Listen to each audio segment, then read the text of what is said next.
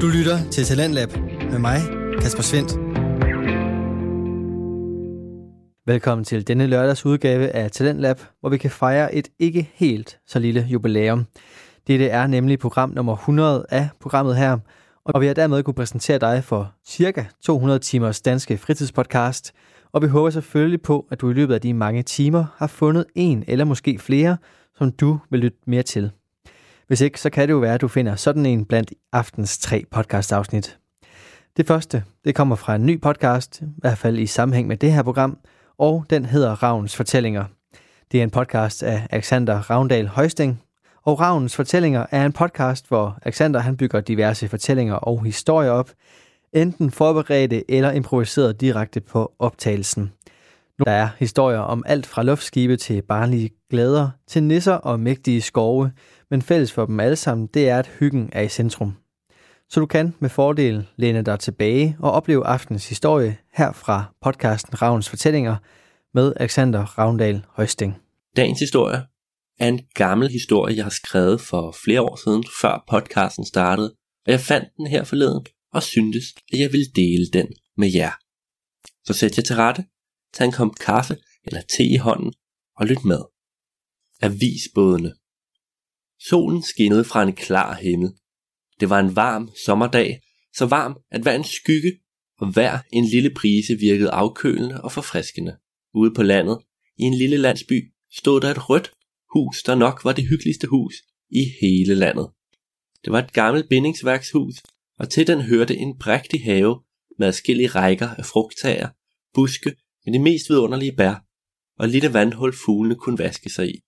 Haven var afgrænset af en å, Åen havde klart køligt vand, og langs bredden stod der mange forskellige træer. Der var birk, ask og rønnebærtræer, men et enkelt sted stod der en gammel pil. I mange år havde pilen været smuk og stærk, men nu stod den og visnede hen. Dens blade var syge og faldt langsomt af træet. Under det før så smukke piletræ var der bygget en lille bro over åen, og på denne bro sad der en dreng.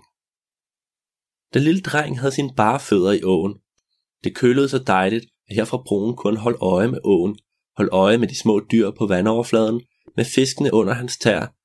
Men vigtigst af alt kunne han holde øje med, hvad der kom flydende forbi. Han så en gren komme forbi, dernæst en gammel plastpose, og herefter endnu en gren. Men det var ikke, hvad han søgte. Så han ventede. Han ventede i mange timer, og gik først, da hans bekymrede mor bad ham komme ind til aftensmad. Dagen efter sad han der igen, og dagen efter igen. Hver dag sad han på broen med fødderne i vandet og håbede, at nu ville det ske. Nu ville ventetiden være over. Som dagene gik, blev broen mere og mere afdækket af piletræets syge blade. Ja, snart var dets naturlige brune farve dækket af nuancer af gul og orange. Der lå så mange blade, at man næppe kunne gå ud på broen, uden at være ved at skvatte i det nu våde og glatte underlag. Det sidste blad på pilen havde kæmpet en brav kamp. Det havde holdt sin grønne farve længere tid end resten, og nægtede at give slip på sin plads på den allerøverste gren. Men alligevel måtte dette blad til sidst give op.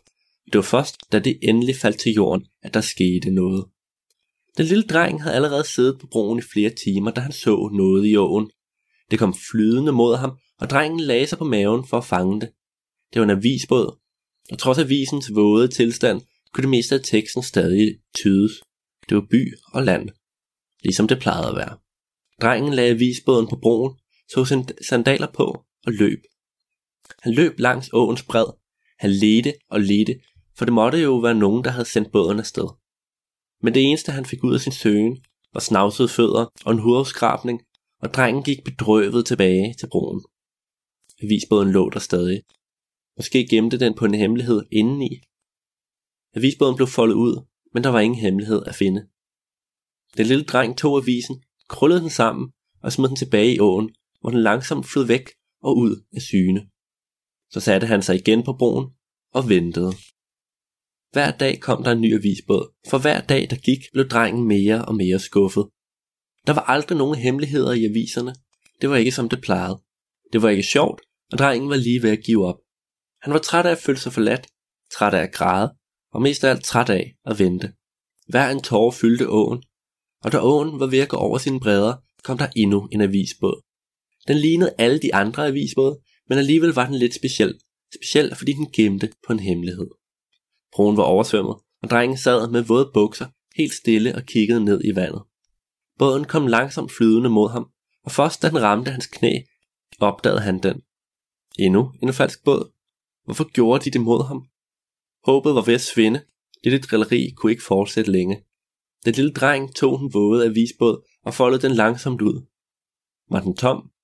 Det var den første side. Den anden lige så. For hvert et folk blev sorgen større. Hvert et tom side skar i hans sind. Men den sidste side var ikke tom. Der var en tegning, ligesom der burde være, ligesom der plejede at være. Det var en tegning af en gammel træstup, en træstup han kunne genkende. Drengens øjne lyste op og strålede, men ellers forsvundt glæde, og han løb. Han løb forbi pilen, uden at se de små fine skud, der var kommet. Han løb hen over græsset og ind i huset. Den våde avis blev smidt i en taske, cykelhjelmen blev taget på, og inden hans mor kunne nå at spørge, hvor han skulle hen, var han cyklet sin vej. Aldrig havde han cyklet så hurtigt, for aldrig havde han haft så travlt. Han cyklede ind og ud af landsbyer, og fandt til sidst den gamle træstub. Med våde bukser gik drengen hen til træstuben. Det lignede sig selv, og da han rørte ved den, blev han glad. Han huskede dengang, de var på skattejagt, og skatten viste sig at være gemt inde i en store, huletræstub. Hullet var stort nok til, at man kunne stå derinde, og de havde siddet der og spist skatten. Denne gang lå der jo ikke en skat fuld af vingummi bamser i hulrummet.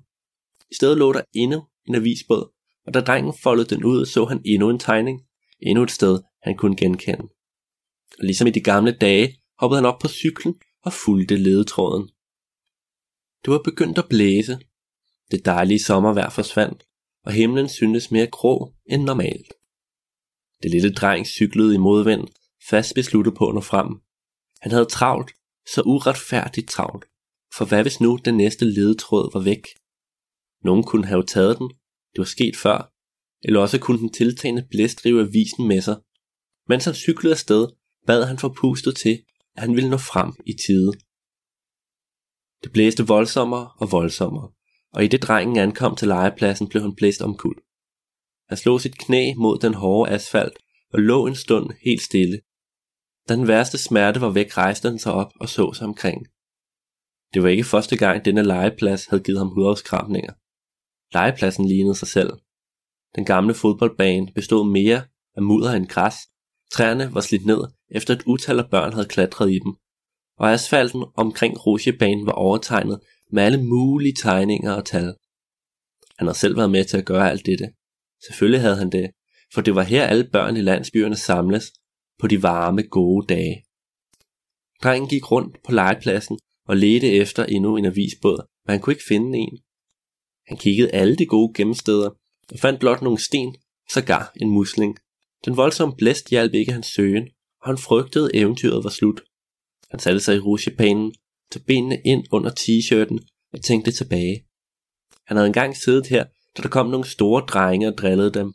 De dumme drenge ville have rutsjebanen for sig selv, og jo alle vægter kom i nærheden. Den lille dreng og hans ven besluttede at lade dem være i fred og prøvede at finde et andet sted at lege. Lege. Hulen. Ja, hulen. Drengen kiggede rundt, hvor hulen har stadigvæk. Hulen han og hans ven havde lavet dengang og løb ud til buskage omkring legepladsen, og rigtig nok, her var en hule, bygget med grene, gaffatape og en gammel vandslange. Inde i hulen var der en sammenfaldende stol, på stolen lå der en avisbåd. Drengen foldede båden ud og fandt endnu en tegning. Det var en tegning af et busstoppested. Han genkendte det straks og håbede vendte tilbage. Med fornyet styrke besluttede han at trodse stormen endnu en gang, men hans cykel var ikke til at finde. Var den blæst væk? Han vidste det ikke, men det skulle ikke stoppe ham. Han gik i modvind mod busstopstedet, mod et sted, han inderst inden godt vidste, gemte på fortrængte minder. Det var ikke langt, men alligevel tog det en evighed at nå frem. Stormen havde allerede væltet flere træer, og den troede med at blæse drengen væk. Han beskyttede sine øjne mod den rasende vind og forsøgte at undgå diverse flyvende genstande. Da han endelig ankom til busstopstedet, satte han sig ind i læskuret og hvilede sig et øjeblik. Han sov lignede nu mere en fuglerede end noget andet, for det var ulet og havde blade og små grene stikkende ud. Hvis folk kom forbi, ville de nok undre sig over, at han sad der helt alene, og måske spørge, bekymret om hans forældre var i nærheden, men det tænkte drengen slet ikke over. Han var fordybet i sine egne tanker og tænkte tilbage på første gang han var her. De var på vej hjem, efter hans mor havde set på deres nye hus, og mens de sad og ventede på bussen, kom der en anden dreng. Han kiggede med store øjne på den lille dreng og hans mor, for der kom ikke særlig tit fremmed her. Så begyndte han ellers at snakke med den lille dreng. Han fortalte, hvor han boede. At der lå en ø, at der, lå, at der var en å, der løb forbi ikke langt herfra, og han viste, at han kunne fløjte, selvom han manglede en tand. Da bussen endelig kom, havde den lille dreng fået en ven. En ven, der med tiden skulle blive hans bedste ven. En ven, han holdt så meget af, som man altid kunne regne med. Altid. Mens drengen sad og gennemgik hans lager af minder, hørte han pludselig en lyd. Det lød som en avis, der plafrede i vinden, og da drengen så sig omkring, fandt han ganske rigtigt en avis, der blæst helt op i hjørnet af læskuret. Han hoppede op og fangede den. Det havde engang været en avisbåd, men vinden havde reddet siderne lidt i to. Han foldede den ud, men fandt, til sin store overraskelse, ikke nogen tegning. Han fandt derimod et lille stykke kort, der viste en park. En park? Drengen kunne ikke umiddelbart genkende området. Han lagde avisen og kortet ned i tasken til alle de andre aviser og forlod læskuret. Hvor var denne park? Han fulgte vejen lidt, da han så nogle store træer inde midt i byen. Et syn, der fik ham til at stå helt stille. Nu kunne han godt genkende stedet. Han genkendte de høje træer, den simple, men smukke stenmur og porten. Porten var stor, malet rødt og havde et lille klokke hængende i tommen. En klokke, der viste vej for dem, der var faret vild. Den lille dreng fandt to aviser fra tasken og begyndte at folde. Det vidste han, at han skulle. Han foldede aviserne til en form, han kendte så godt. En form, der betød mere for ham end noget andet. Da han var færdig, gik han langsomt mod porten, med en avis både på hovedet, oven på cykelhjelmen, og en i hånden, og lige så stille begyndte vinden at fortage sig. Skyerne ved fra solen, og varmen kom tilbage. Da den lille skikkelse nåede porten, kiggede han for en stund på klokken, inden han fortsatte. Stien snåede sig igennem parken, forbi træer og buske, og her var mange kryds. Men en lille dreng kendte vejen. Han havde været her før, for hvad der på samme tid føltes som i går, og meget, meget lang tid siden. Parken var smuk og yderst velholdt, skønt der ikke var en sjæl at finde derinde. Drengen gik helt alene afsted, og inden længe var han nået frem. Han hvilede sin krop og lod solens blide varme give ham ro i sindet. Så stod han længe og kiggede på graven. Lige så stille lagde han den ene avisbåd ved siden af de visne blomster. Han mærkede blomsterne, han mærkede graven, og i lang tid sad han med armene om sin ben. Lod solens stråler beskytte ham mod smerten. Tiden gik langsomt, men den gik trods alt, og til sidst var drengen færdig med at vente. Han rejste sig stille, så en sidste gang på graven og gjorde honør, og så tog han hjem. Det var dagens episode af Ravns Fortællinger. Det var ikke så lang en historie, men jeg synes alligevel, det var en historie, der var værd at finde frem for gemmerne, og værd at fortælle til jer, så I kunne lytte med. Og ja, så ses vi næste gang. Adios. Radio 4 taler med Danmark. Det var historien af visbådene fra podcasten Ravns Fortællinger med Alexander Ravndal Højsting. Aftens andet podcastafsnit det bevæger sig væk fra fiktionen og forholder sig til de fortællinger, som i stedet for hygge kan gøre ondt eller fremstå skrøbelige. Det næste afsnit det kommer fra podcasten Det, som ingen ser med verden Johanne Lipmann. Podcasten er fra Stål Radio, som er Syddansk Universitets studenterradio. Det, som ingen ser, er en podcast, der dykker ned i alle de problemer, som unge og andre kan gå rundt med, men som man ikke altid kan se på ydersiden.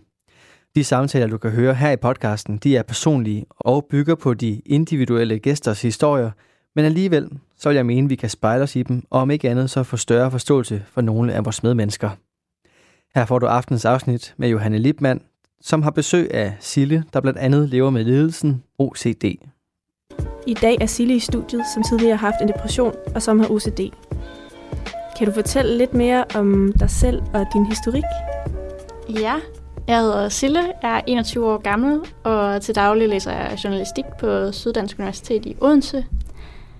Øhm, ja, min psykiske kampe startede nok, da jeg var 8, hvor mine forældre gennemgik en meget grim skilsmisse. Og det var alt muligt med, de kæmpede om forældremyndigheden, og øh, jeg blev slæbt med ind i statsamtet, og der var en masse retssager, og det, det var meget brutal skilsmisse egentlig. Øh, og jeg følte mig meget svigtet, øh, også fordi min far fik en ny kone, øh, som havde øh, en datter, og han havde det meget med at tage hende her datteren til sig, som var hun hans egen. Og det gjorde jo, at jeg også følte mig meget mere svigtet. Øh, fordi jeg blev sådan lidt glemt, følte jeg. Øh, og ja, det har jo medført mange ting. Det har medført, at jeg ofte ikke føler mig god nok, og udviklede i løbet af folkeskolen en øh, depression. Øh, og øh, ja, startede til en masse psykologer og sådan nogle ting, og det har egentlig stået på det meste af min folkeskoletid, vil jeg sige. Og da jeg så kom i gymnasiet, begyndte jeg så småt at få det godt igen. Indtil de første eksamener kom, så havde jeg det med, fordi jeg ligesom følte, at jeg skulle bevise, at jeg var god nok, så havde jeg med at lægge meget voldsomt pres på mig selv op til de her eksamener. Og brugt oftest alt, alt, alt for lang tid på mine afleveringer, og altså bankede ligesom mig selv i hovedet for, at det her det skulle være godt nok. Så der startede jeg igen til psykolog, men det var skolepsykolog den her gang. Og det hjalp mig faktisk sindssygt meget. Jeg fik en virkelig, virkelig god skolepsykolog, øh, som ligesom lærte mig at indse, at, at det egentlig er okay at fejle som menneske, og man skal gøre det bedste, man kan, og så kan man ikke gøre det bedre. Og det er sådan lidt det, jeg har lært efterhånden. Mm. Hvor gammel sagde du, du var på det tidspunkt, hvor dine forældre blev skilt?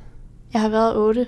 Og hvordan kan det være, at det endte, som det gjorde mellem dem? Jeg tror, det er mange ting. Øh, nu var jeg ikke så gammel, så jeg har nok ikke forstået det helt lige så meget, som de har. Og jeg, havde, jeg har også en storebror, som er fem år ældre end mig, men vi har ikke samme far.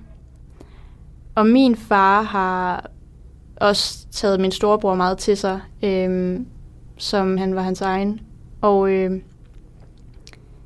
jeg tror, øh, jeg tror, det var rigtig svært, fordi min far fandt jo hurtigt øh, hans nye kone, og om det har været årsagen til min forældres skilsmisse, det ved jeg selvfølgelig ikke, fordi jeg igen ikke var særlig gammel, og jeg har aldrig rigtig spurgt om det. Øh, jeg har bare accepteret nu, at det var sådan, det var, men det tog mig rigtig, rigtig mange år, før jeg øh, tilgav min far.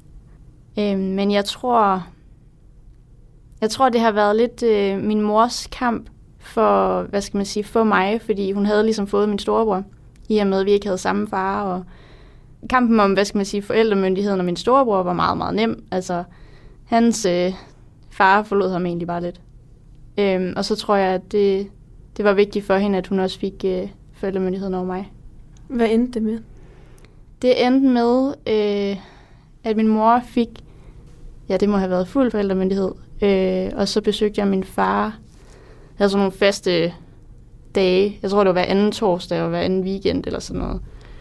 Øhm, ja, det var det, det endte med til at starte med. Og så var der en masse problemer i forhold til, hvor skulle jeg holde jul henne, og hvor skulle jeg holde nytår henne, og sådan nogle ting. Og der var en nytårsaften, kan jeg huske, hvor jeg egentlig skulle være hjemme med min far, og det havde jeg bare ikke lyst til. Og jeg tror, det øh, kom så lidt af, at han havde fundet sammen med den her nye kone, og jeg kendte hende ikke rigtigt, og havde stadig ikke rigtig accepteret, at de skulle, hvad skal man sige, komme videre. I rigtig lang tid havde jeg også, øh, eller de var separeret i rigtig lang tid, mine forældre, før de blev skilt. Og jeg kan huske, at jeg sagde til min mor, om de ikke godt ville vente med at blive skilt. Fordi jeg havde så svært ved, hvis de lige pludselig skulle giftes igen. Og min far fandt jo så den her nye kæreste, og hun havde en datter og sådan nogle ting. Og det tror jeg bare, jeg havde svært ved at acceptere i rigtig, rigtig lang tid. Så jeg havde ikke lyst til at holde nytår ved ham. Og jeg kan huske, det var en meget dramatisk episode, for han kom jo og hentede mig på trods af, jeg havde sagt, at jeg ikke ville med. Og det endte bare i et stort skænderi, og jeg var jo stadig ikke særlig gammel. Jeg har nok været 9-10 år på det tidspunkt. Og min far er altså kæmpe stor og vejer over 100 kilo, ikke? og vi står bare og råber og skriger af hinanden, kan jeg huske, og jeg får bare smækket den der bildør, fordi jeg bare ikke har lyst til at køre med. Øhm, og så var det noget med, at regeringen på det tidspunkt lavede en eller anden lov om, jeg kan ikke huske, om det var, når man var 12 eller 13 eller sådan noget, at man selv måtte bestemme i forhold til, om man ville besøge den forælder, der ikke havde forældremyndighed og sådan nogle ting. Og så så jeg faktisk ikke min far i rigtig lang tid, fordi jeg havde lidt svært ved at tage initiativ til at besøge ham, fordi selvfølgelig ville jeg stadig gerne besøge min far, men det skulle være på mine præmisser. Og det gjorde, at øhm, når jeg så rent faktisk gerne ville besøge ham, så fik jeg lidt dårlig samvittighed over for min mor. Fordi jeg var sådan lidt, bliver hun nu ked af, at jeg gerne ville besøge min far og sådan nogle ting. Så det har været øh, hektisk Mm. rigtig meget. Ja. Hvad endte det med den nytårsaften? Det endte med, at jeg blev hjemme med min mor. Mm. Jeg tror simpelthen, at min far gav op på den kamp. Ja. Ja. Hvordan, hvorfor tror du, at han, øhm, han kom, trods at du ligesom havde givet udtryk for, at du ikke havde lyst? Jamen, jeg tror, det er, det er svært at svare på, men jeg tror, det har været en forælder, der gerne vil tilbringe tid med sit barn. Mm. Mm. Ikke? Og, øhm, Ja. og så tror jeg, han havde håbet på, at jeg ændrede mening, da han kom for at hente mig, fordi han var selvfølgelig frustreret over, at jeg i første omgang havde sagt, at jeg ikke ville ud til ham holde nytår. Men jeg tror, øh, jeg tror, det bunder i, at han håbede på, at jeg ændrede mening. Hvis du kan se på det i dag, Ja. hvad, hvad tror du, altså hvad har været det sværeste i hele den her periode af dit liv? Øh, altså hvis man lige ser på, på sådan deres skilsmisse og alt det her, Mm. så tror jeg, det har været det der med, øh, at jeg ikke fik, eller jeg føler ikke, jeg fik tid nok til at acceptere, at de var fra hinanden.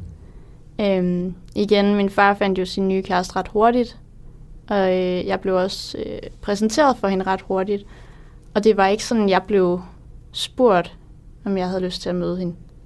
Øh, det tror jeg var det sværeste for mig, fordi jeg netop havde den alder, jeg havde. Altså, jeg havde brug for tid til at komme videre selv, og også til at, til at acceptere, at nu var mine forældre altså blevet skilt. Mm.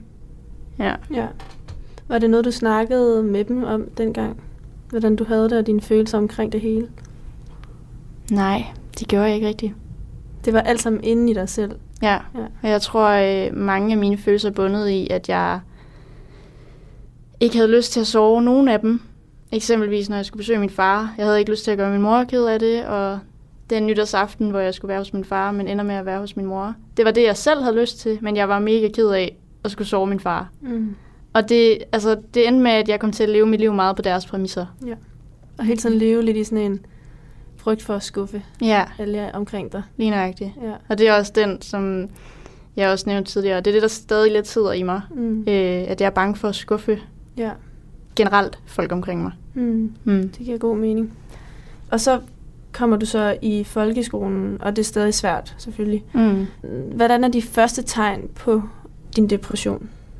Mm, ja. Jeg tror ikke selv, jeg opdager dem, så vidt jeg husker. Øh, jeg var faktisk ret dygtig i folkeskolen. Øh, fik nogle gode øh, feedback på mine diktater og stile og sådan nogle ting. Øh, og også da jeg kom op i de højere klasser, får jeg egentlig ret gode karakterer og sådan noget. Øh, men jeg kan huske en periode, hvor jeg stopper med at spise. Og nu vil jeg ikke sige, at jeg har haft en spiseforstyrrelse, for det ved jeg faktisk ikke, om jeg har, men jeg, jeg, jeg spiste i hvert fald ikke særlig meget. Og så kan jeg huske, at min mor tager fat i min klasselærer. Øh, jeg tror måske, det her har været i 7. klasse, eller deromkring. Øhm, men hun tager fat i min klasselærer og siger til hende, at hvis hun ser, at jeg ikke spiser, om hun så ikke godt vil tage mig med ned på lærerværelset og spise sammen med dem. Fordi altså, der skulle simpelthen være kontrol over, at jeg spiste. Mm. Og jeg tror lidt, det har været den her øh, kamp, jeg havde med mig selv, sådan inde i hovedet, der bare har gjort, at jeg bare ikke spist. Altså, det har ikke været noget, jeg sådan har haft kontrol over. Mm. Jeg har bare, hvad skal man sige, prioriteret det fra på en eller anden måde. Øh, og jeg tror, det var der, de første tegn begyndte at komme. Øh, ja, sådan så småt. Mm. Det har været sådan nogle små øh, baby steps, Ja, som mest folk rundt omkring mig har opdaget, ja. som jeg ikke rigtig selv har haft øh, øje for. Og hvordan var du, da du var allerlængst nede? Hvordan ville du beskrive din tilstand på det tidspunkt? Det har faktisk nok været, øh, jeg tror, det har været i gymnasiet. jeg var allerlængst nede. Øhm, jeg kan huske i slutningen af 2G, der siger min engelsklærer til mig, at hun ville faktisk råde mig til at tage året om, for hun troede ikke på, at jeg kunne fortsætte. Og jeg lyttede ikke til hende. Jeg fortsatte bare. Ja. Og det endte jo også med, at jeg blev student og fik hun på og alting. Øhm, men det var en fandme godt nok en kamp at komme igennem gymnasiet for mig. Øhm, Hvorfor det? det, det bunder nok i flere ting. Øh, blandt andet det der med, at jeg har været så hård ved mig selv øh, med afleveringer og eksamen og sådan nogle ting. Øhm, og så, som du nævnte i introen, lider jeg OCD. Og det opdager min dansklærer faktisk ud fra mine afleveringer. Hmm. Det lyder helt vildt. Hvordan? Men hun øh, tog fat i mig en dag. Vi havde afleveret en, øh, en ret lang dansk aflevering. Og så siger hun til mig, øh, det var en dag efter timen, så beder hun mig lige om at blive inde i klassen. Og så siger hun til mig, øh, jeg bliver nødt til at spørge dig om noget. Jeg var sådan, okay. Og jeg havde faktisk et ret godt forhold til min dansklærer. Hun var rigtig, hun var rigtig sød. Og så siger hun til mig, øh, jeg har sådan på fornemmelsen, du er meget perfektionistisk. Så er jeg sådan, ja, det, det kan man godt sige. Så er hun sådan, er det noget, du har problemer med? Altså, bliver det for meget for dig?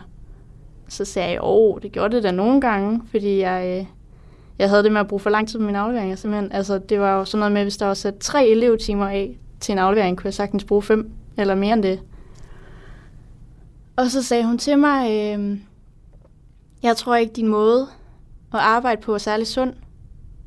Så fremover vil jeg gerne have, at du bruger de elevtimer, der er sat af til en aflevering, og ikke et minut mere end det. Så er jeg sådan, okay, så gør jeg det. Og så fortæller hun mig faktisk, at hun selv lider af OCD. Og det var så derfor, hun opdagede det. Mm. Det kunne hun simpelthen se ud på mine afleveringer.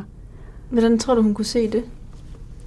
Det ved jeg ikke. Nej. Jeg ved det simpelthen ikke. Du spurgte ikke? Nej, jeg tror bare, jeg var så øh, paf over, at hun lige pludselig kom og siger det til mig. Det havde jeg ikke lige regnet med. Mm-mm. Øhm, og øh, det var svært, fordi det betød jo, at mange af mine afleveringer, efter vi havde lavet den her aftale, der var jeg nødt til at gå på kompromis med det, jeg afleverede.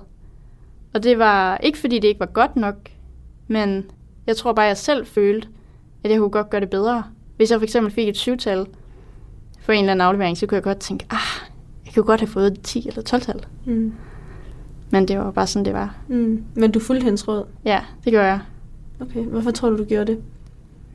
Jeg tror, det var det der med, at hun selv havde stået i samme situation. Altså hun vidste, hvad det var, øh, jeg kæmpede med. Mm.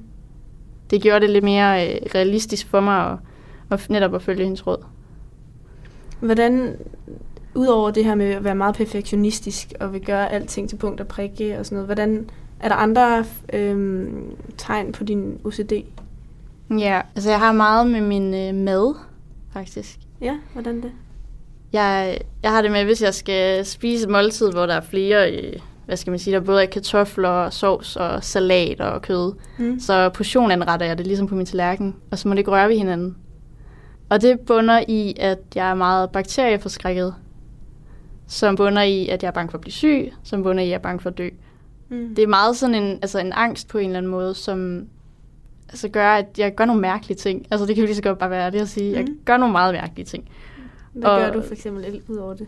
Jamen, øh, hvis vi for eksempel lige fortsætter her i maden, så er det sådan noget med, hvis min kartoffel så kommer til at ramme salaten, så øh, spiser jeg simpelthen ikke den kartoffel. Okay.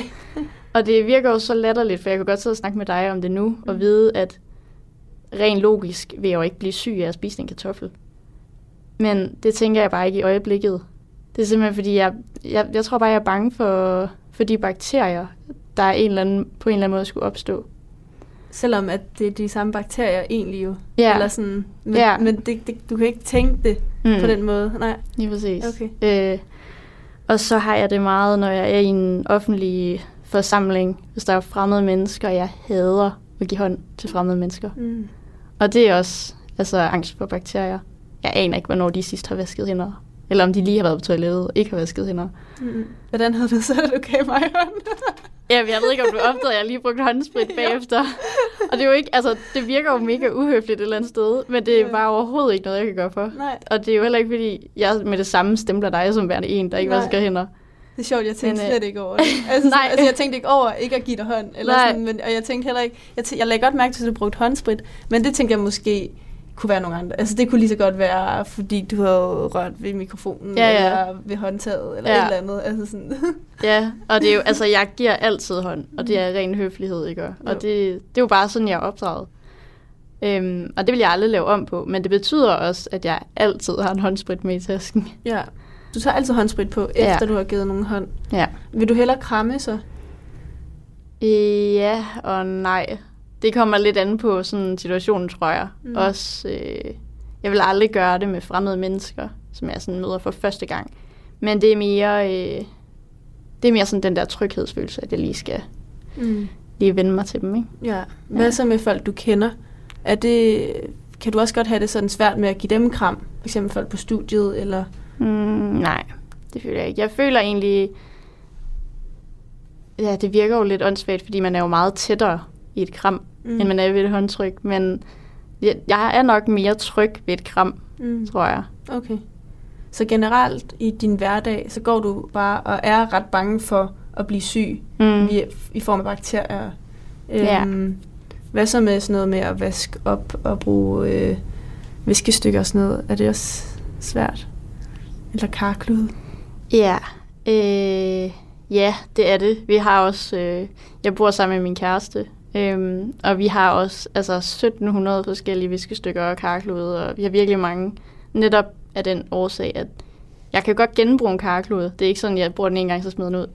Men det er tit, vi lige vasker både karklude og viskestykker, og så skifter dem ud med nogle helt nye og sådan nogle ting. Mm. Øhm, ja, men det, altså, igen, det er ikke sådan noget, jeg tænker så meget over. Nej. Fordi det er bare blevet, det er bare sådan, jeg er. Ja. Hvad, er det noget, som folk lægger mærke til og øhm, pointere? Nogle gange. Øh, det er meget især med maden. Mm. Fordi det er sådan en, en ting, hvor jamen, vi danskere, vi kan jo rigtig godt lide sovs, blandt Mm. andet. Og det skal gerne ud over hele tallerkenen. Og det er det bare ikke med mig. Det er bare lige en lille øh, plet på tallerkenen. Øhm, og da jeg var hjemme og spise med min kærestes forældre første gang, nu har vi været sammen i et par år efterhånden, men første gang jeg var hjemme med dem, der skulle vi have tarteletter. Mm. Og hvis jeg får serveret en tartelet på en tallerken, så kan jeg godt spise den, som den er. Men hvis jeg selv skal tage en tartelet og øse fyldet op, så kan jeg ikke putte det over i tarteletten, fordi det, det virker bare så forkert for mig, at det skal samles på den måde. Ja. Så der øh, skulle vi jo så have tarteletter. Og jeg tager jo sådan en tartelet op på tallerkenen og lægger fyldet ved siden af. Og der var de meget sådan, hvad sker der her? Men altså, de griner jo bare lidt af det. Og det er også det, der gør det så tabubelagt, fordi folk synes, det er noget, de synes jo, det er sjovt. Altså, folk forstår ikke, hvorfor gør hun, som hun gør. Mm-mm. Sagde du Øhm. så, hvorfor? Ja, jeg fortalte dem det bare, som det var. Altså, Okay. Og det var mest fordi, jeg havde mødt hans forældre et par gange. Øhm, det var bare første gang, jeg skulle spise hjemme ved dem, og jeg havde sådan indtrykket af, at det her forhold var ved Mm. i rimelig lang tid, så jeg kan lige så godt bare melde klart ud. Ikke? Ja. Øhm, så jeg fortalte dem det bare, som det var, og de var sådan lidt, Nå, men det, det er fedt nok, du gør bare, som du gør. Og det, jeg tror, at det der med, at folk lidt griner af det, det har også gjort, at jeg tager lidt lettere på den lidelse, som det jo egentlig er. Øhm, jeg føler lidt, at jeg har lært at kontrollere sygdommen mere, end den kontrollerer mig. Mm. Fordi jeg ved godt, at jeg gør nogle sjove ting, og jeg har bare sådan ligesom erkendt, at det er, det er bare dumt. Altså, det er bare nogle sjove, lidt dumme ting. Og sådan er det. Ja. Ja. Siger du det så også til folk på studiet, for eksempel hvis I så spiser frokost, og der er nogen, der spørger, "Hvor- hvorfor gør du det på den måde, eller et eller andet? Siger du det så også bare der? Ja. Det, altså, jeg, jeg har kun oplevet én gang indtil videre, jeg har været nødt til at sige det. Okay. Øhm, men det er jo fordi, jeg kommer jo ikke hen og præsenterer mig selv og siger, hej, jeg hedder Sille, jeg har OCD. Nej. Fordi jeg føler ikke, at det er en, altså, jeg føler jo ikke, det er mig. Jeg føler ikke, det skal betegne mig som menneske. Det er bare en del af mig. Men jeg havde øh, i løbet af skosåleugen i Kolding, var vi ude, øh, en redaktion og jeg, og spise øh, noget pizza. Kan du lige forklare, hvad skudståluden er, for dem, Ja, der ikke læser journalistik? Skosåleugen er ligesom en, en mini-praktik, øh, hvor jeg så var på Jyske Vestkysten i Kolding i den her uge, øh, sammen med min redaktion fra studiet. Og øh, vi er så på et tidspunkt ude at spise frokost i Kolding Storcenter, hvor vi lige skulle have et pizzaslice, og jeg bestilte nogle pomfritter og sådan lidt. Og øh, så havde jeg ja, den her, øh, bestilt den her bakke pomfritter, og jeg havde kun spist sådan halvdelen af dem, tror jeg. Og jeg var mega sulten, sagde jeg til at starte med. Og så siger Morten til mig, en fra min redaktion, Nå, men det var da godt, du fik bestilt nogle pomfritter, når du ikke engang kan spise dem. Hvor jeg så nødt til at sige til ham, jeg spiser kun lange pomfritter. Nå. Og det er jo også en del af det OCD. Det er simpelthen, jeg spiser kun lange pomfritter, fordi så, så døber jeg dem lige i mayo, bider dem halvt over, og så døber jeg dem igen og spiser resten. Ja. Og det kan jeg jo ikke med en kort pomfrit, fordi hvis jeg så skulle dyppe den anden gang, så ville jeg jo dyppe mine fingre og alting ned i det mayo der. Og det morede de så så meget over. Altså, er det, men det har ikke noget med bakterier at gøre? Det har ikke noget med bakterier at gøre. Det er bare, altså, det er bare ren rutine. kontrol på en måde. Ja, lige nøjagtigt. Ja. okay. Og det er jo også det, der betegner OCD meget. Det er, altså mange har den her bakterieangst. Ja. Og der er også mange, der betegner OCD med at vaske hænder hele tiden. Mm. Og det, altså det gør jeg jo ikke. Det, du, du vasker ikke sådan overdrevet hænder, Nej, egentlig. men jeg tror, det er fordi, at nu har jeg bare stillet mig tilfreds ved det der håndsprit, mm. ikke? Jo. Øhm, men det er også rigtig meget øh, rutinecheck og kontrol og sådan nogle ting. Og der er mange, de skal de tage et håndtag tre gange for at sikre sig, at døren er låst og sådan nogle ting. Og sådan har jeg det bare med pomfritter, eksempelvis. at de skal bides halvt over og sådan noget. Øhm, Har du Men- nogensinde undret dig over, hvorfor det er endt, som det er hos dig? Mm, nej, det har jeg faktisk ikke. Fordi jeg, ifølge min mor har det altid været der. Okay. Øhm, og hun har også fortalt, at da jeg var helt lille, det er ikke noget, jeg selv husker, men da jeg var helt lille, når det så var jul, og hun skulle pynte op og havde nisser rundt omkring i stuen, så hver aften, inden jeg gik i seng, så samlede jeg alle de her nisser og stillede dem i størrelsesorden inden for sådan en skænk, vi havde inde i stuen. Og der var hun også sådan lidt, det skulle da noget mærkeligt noget at gøre. Og hver morgen så stillede hun dem så ud på de der forskellige pladser, som hun oprindeligt havde stillet de der nisser på. Ja. Og det var bare, altså det var hver aften i juletiden. Ja. Så ifølge hende har det jo altid været der. Øh, og jeg tror også, det er derfor, det er ikke kommet som et chok for mig øh, på den måde. Men jeg har godt kunne mærke, at det har udviklet sig. Øh, og nogle dage er det værre end andre. Hvis jeg er meget ked af det, eller stresset, eller et eller andet, så, så er det meget slemt. Øhm, og så er det meget sådan noget med, også bare hvis jeg skal dække bord, så skal bestikket bare ligge helt lige. Og, altså så går jeg meget op i de mindste detaljer. Mm. Øhm, og så var der, øh, jeg husker ikke helt hvordan, men i folkeskolen tilbage i, jeg tror det var i 2012, der begyndte jeg selv at synes, at det var mærkeligt. Også fordi jeg kunne ikke forklare, hvorfor jeg gjorde de ting, jeg gjorde. Jeg kunne ikke forklare, hvorfor jeg spiste, som jeg gjorde, og hvorfor jeg ikke kunne lide at give hånd til andre og sådan nogle ting. Øhm, og jeg kunne ikke rigtig selv sætte ord på, hvorfor jeg gjorde det. Nogle gange så var jeg sådan lidt, jamen spis dog bare det hele samlet, altså, men jeg kunne bare ikke få mig selv til det.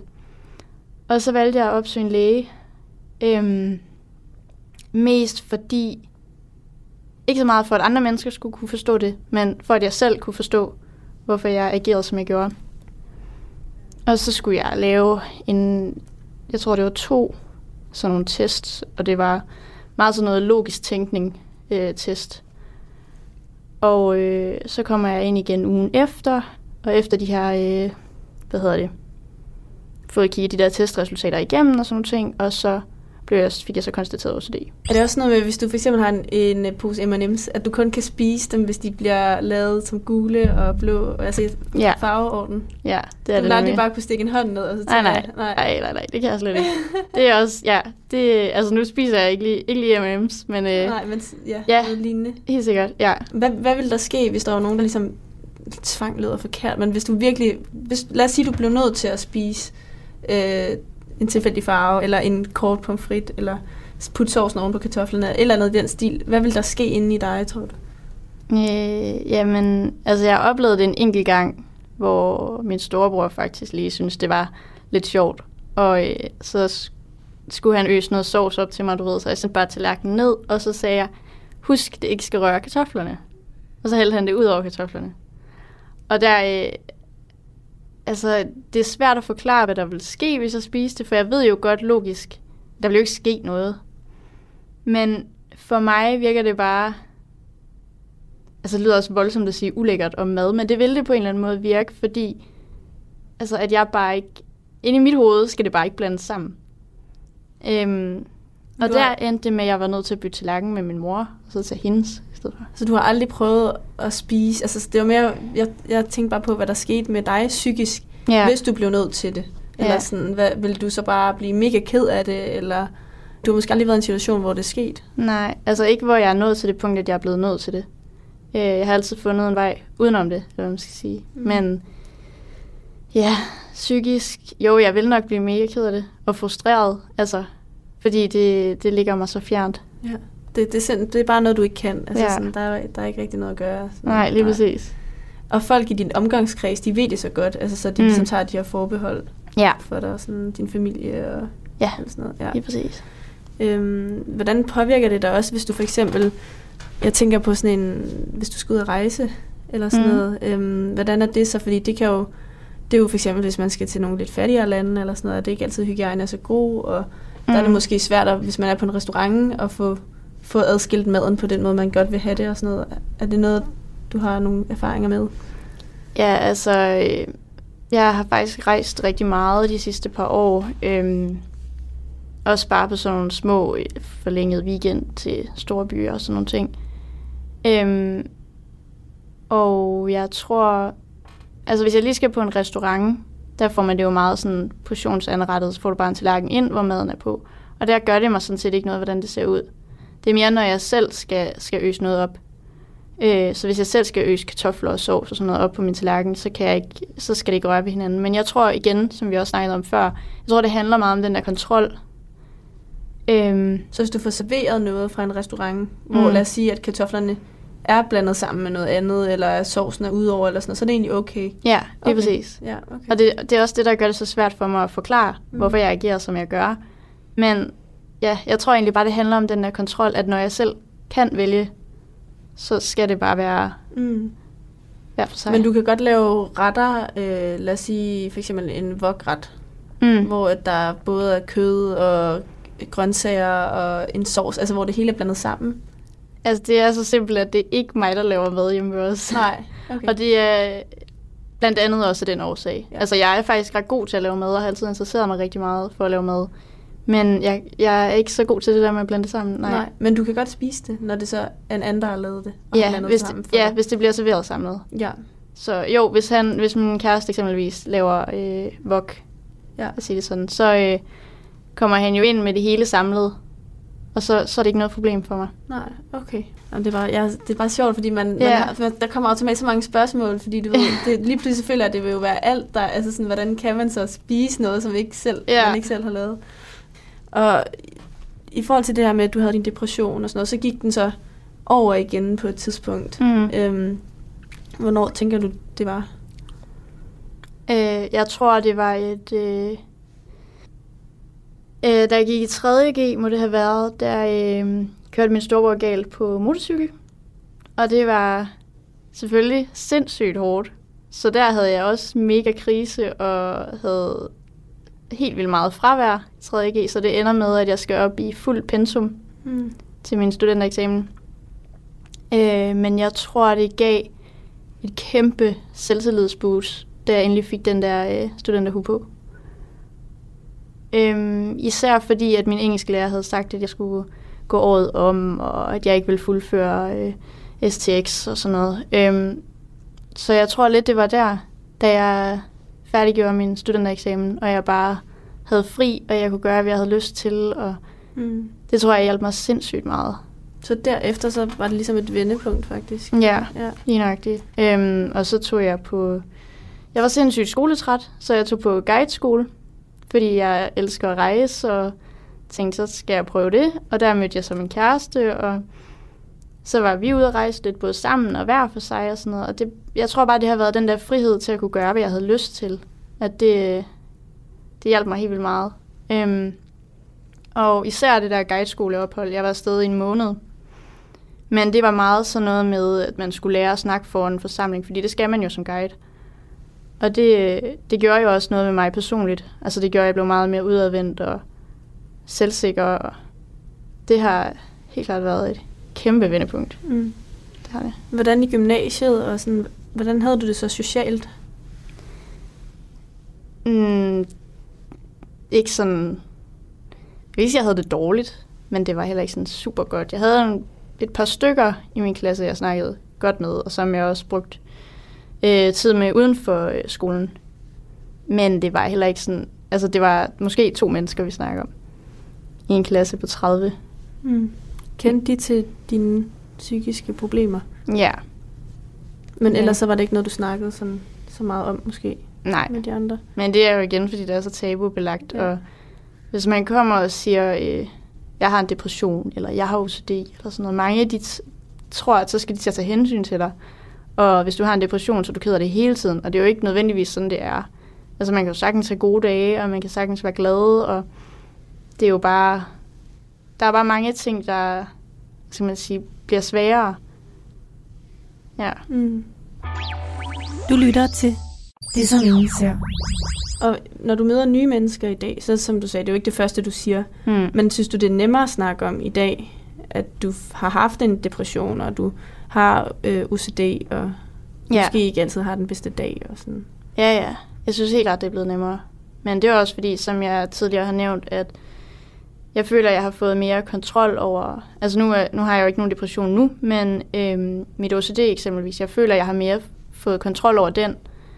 Øh, og jeg har bare lært at acceptere, at det er en del af mig. Og min læge tilbage i 2012, da jeg fik diagnosen, sagde også til mig, at du kan få noget medicin, som altså ikke fjerner det, men som gør, at du ikke har lige så mange symptomer, øhm, og kan fjerne nogle af de her tvangstanker og sådan nogle ting. Øh, men det sagde jeg nej til, fordi jeg føler bare ikke, at man skal medici- medicinere mod hvad som helst. Øh, så det takkede jeg nej til, og det har jo bare gjort, at så må jeg bare lære at leve med det. Og folk tager jo også godt imod det nu. Altså, når de ser, hvordan jeg spiser og sådan noget, så får de det jo bare vendt til noget sjovt. Og det er jo mega fedt, at man et eller andet sted kan vende psykisk, psykisk lidelse til noget positivt. Mm, helt sikkert. Og det kommer jo nok kun, hvis man snakker om det og bare åbent. Lige præcis. Altså, Ja. fordi ellers er det, folk bliver meget angst. Altså, altså sådan, de kan næsten ikke... Øh, mm. altså, de tør ikke snakke om det, fordi hvis man ikke viser, at det er okay. Altså, jeg er Mm. bare sådan her, som jeg er. ja. Der er ikke noget galt i det. Altså, sådan, der er ikke noget galt i, at du gør din mad på en bestemt måde. nej, eller, nej, øhm, det gør dig ikke til noget mærkeligt menneske eller et eller andet. nej, det er øhm, Øhm, men føler du generelt, du har sådan prøvet at have lidt en facade, også i din barndom, og sådan i forhold til dine forældre? Hvad tænker du på? Altså sådan, at, at en facade omkring, at du havde det godt, og sådan, at det måske i hvert fald i barndommen, at det var ikke rigtig noget, du snakkede om, sagde du med dine forældre, det her med, at du synes, det var svært, at deres forhold, og mm. Mm, jeg føler ikke, jeg har haft en facade som sådan. Jeg har altid haft svært ved at sige, altså tage fat i min mor for eksempel og sige, jeg har det svært. mm. Jeg vil gerne snakke om det her. Det har, det har aldrig rigtig været noget, jeg har gjort. Men jeg tror, at alle forældre kan jo godt mærke det. Øhm, og min mor har også godt kunne mærke, øh, nu er det især min mor, jeg nævner, fordi det er jo hende, jeg har boet hos altid. Men hun har jo godt kunne mærke, at hvor deres skilsmisse tog rigtig hårdt på mig. Og hun har jo også godt kunne mærke, at hun skulle gribe ind, dengang jeg stoppede med at spise og sådan nogle ting. Som, som forældre kan man jo altid godt mærke det, tror jeg. Mm. Og jeg tror bare, hun har accepteret, at det ikke var noget, jeg havde lyst til at snakke om. Og nogle gange har hun også selv sat sig ind på min seng og sagt, hvad foregår der? Nu er du nødt til at snakke med mig. Og så har jeg jo også fortalt hende, hvordan jeg har haft det. Men det har aldrig været noget, jeg selv er kommet til mine forældre med. Tror du, hun har sådan lidt dårlig samvittighed den dag i dag?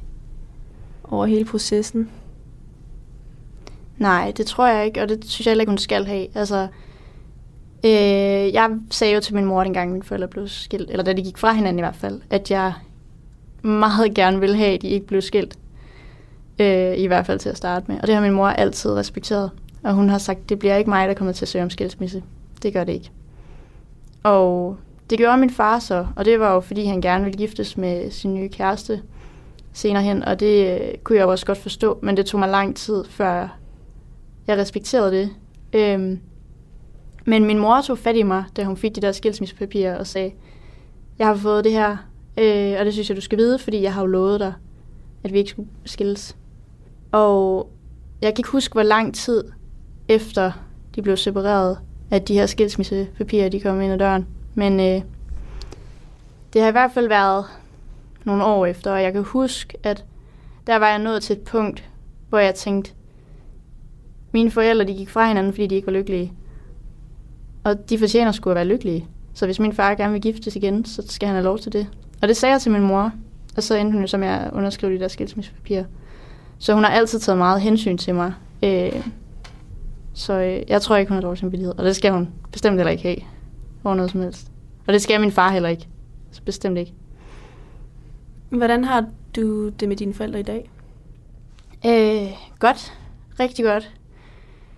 Min øh, mor er også blevet gift igen for to år siden faktisk. Øh, med en skøn mand. Og de bor i en lille by, der hedder Uldum, over i det mørke Jylland. Øh, og hun er, hun er meget glad. Og jeg ser hende tit, og ja, det er skønt. Og min far er stadig gift med den kone, han blev gift med, der er efterfølgende. Øhm, og jeg er blevet meget, meget tæt med hendes datter også, og betragter hende som værende mit eget kød og blod, på trods af, at hun ikke er det. Mm. Øh, og jeg tror, min far til gengæld, føler jeg lidt, har dårlig samvittighed over øh, at være fraværende, da jeg var barn.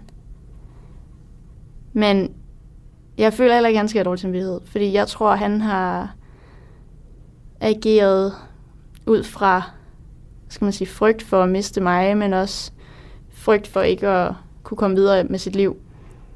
Øhm, og vi har et sindssygt godt forhold i dag. Jeg kan godt mærke, at han prøver at råde bod på, på at være en god far nu, ikke? Og det, og det er han helt vildt. Altså, han er virkelig en god far.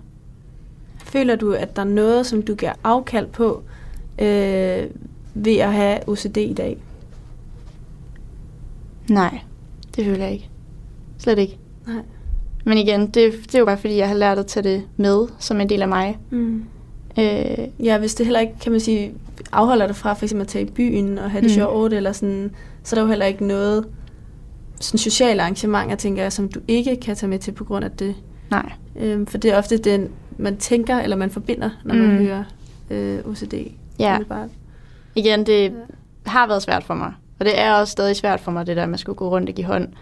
Men som sagt, af ren høflighed gør jeg det, og så er håndsprit bare blevet min bedste ven. Ja, og så har du det egentlig godt Ja. derefter. Ja, ja, lige præcis. Og jeg snakker også fint med fremmede mennesker, så det er, det er udelukkende bare lige det første møde og den første runde, hvor man lige giver hånd til alle sammen. Det er det Mm. sværeste. Ja.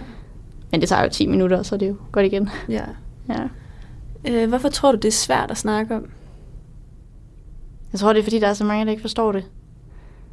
Igen, de ser det jo som, når det er en psykisk lidelse, så skal de tage hensyn, og åh oh, nej, det er synd for dig, og sådan nogle ting.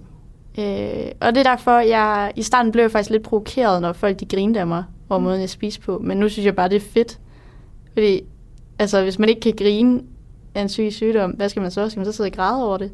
Selvfølgelig kan det være mega tragisk på nogle områder, men det, altså, jeg synes, det er fedt, at folk de synes, det Hvis de morer sig med det, så er det jo fint for mig. Synes du, det kan være svært, øh, også fordi, at man ikke har lyst til at virke sårbar over for andre? Og det er bare lidt en sårbarhed, når man siger, at man har en psykisk sygdom.